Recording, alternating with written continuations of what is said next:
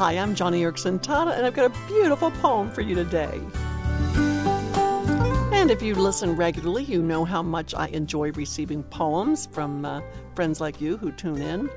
Encouraging poetry that touches the heart, you know, the, the kind you just want to pass on. The poem today that I want to read was written by a woman named Elizabeth Hupp, and um, she used to regularly sit about three or four pews behind a certain woman in a wheelchair.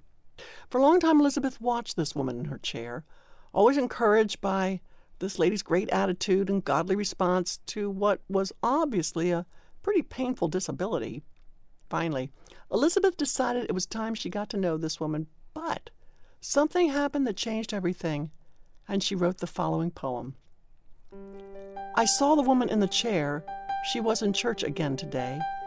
Someone said they've sold her house. They're going to move away. Oh no, I cried. They cannot go. They cannot move away. I didn't get to know her. There's something I need to say.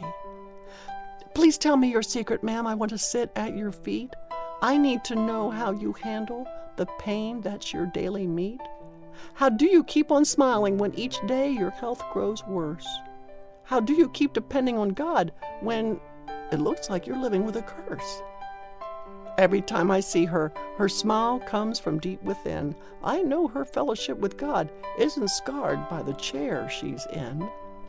She admits her health is failing. She knows she's fading away.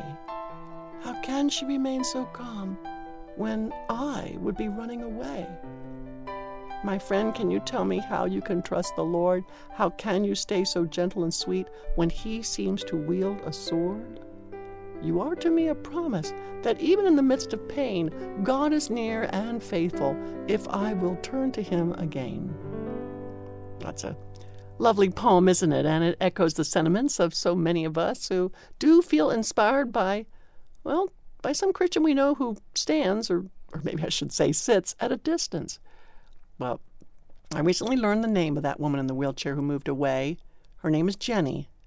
Her daughter just wrote to tell me that Jenny was now free of her wheelchair, for she had gone home to be with Jesus recently.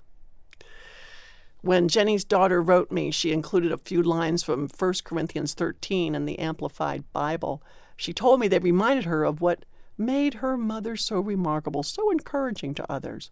For all those years she lived in a wheelchair, for it says, and this speaks highly of Jenny Love endures long and is patient and kind. Love is not conceited, arrogant, or inflated with pride. Love, God's love in us, does not insist on its own rights or its own way, for it is not self seeking, it is not touchy or fretful or resentful.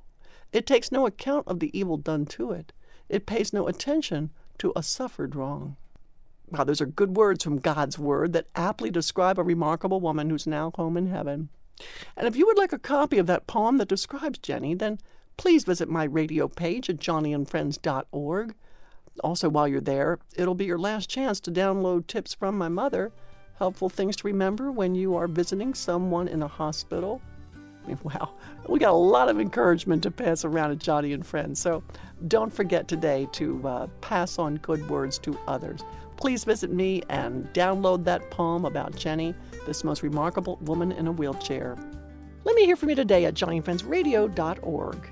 Of course, you can always call by dialing 1 888 522 5664. Here's hoping I hear from you today.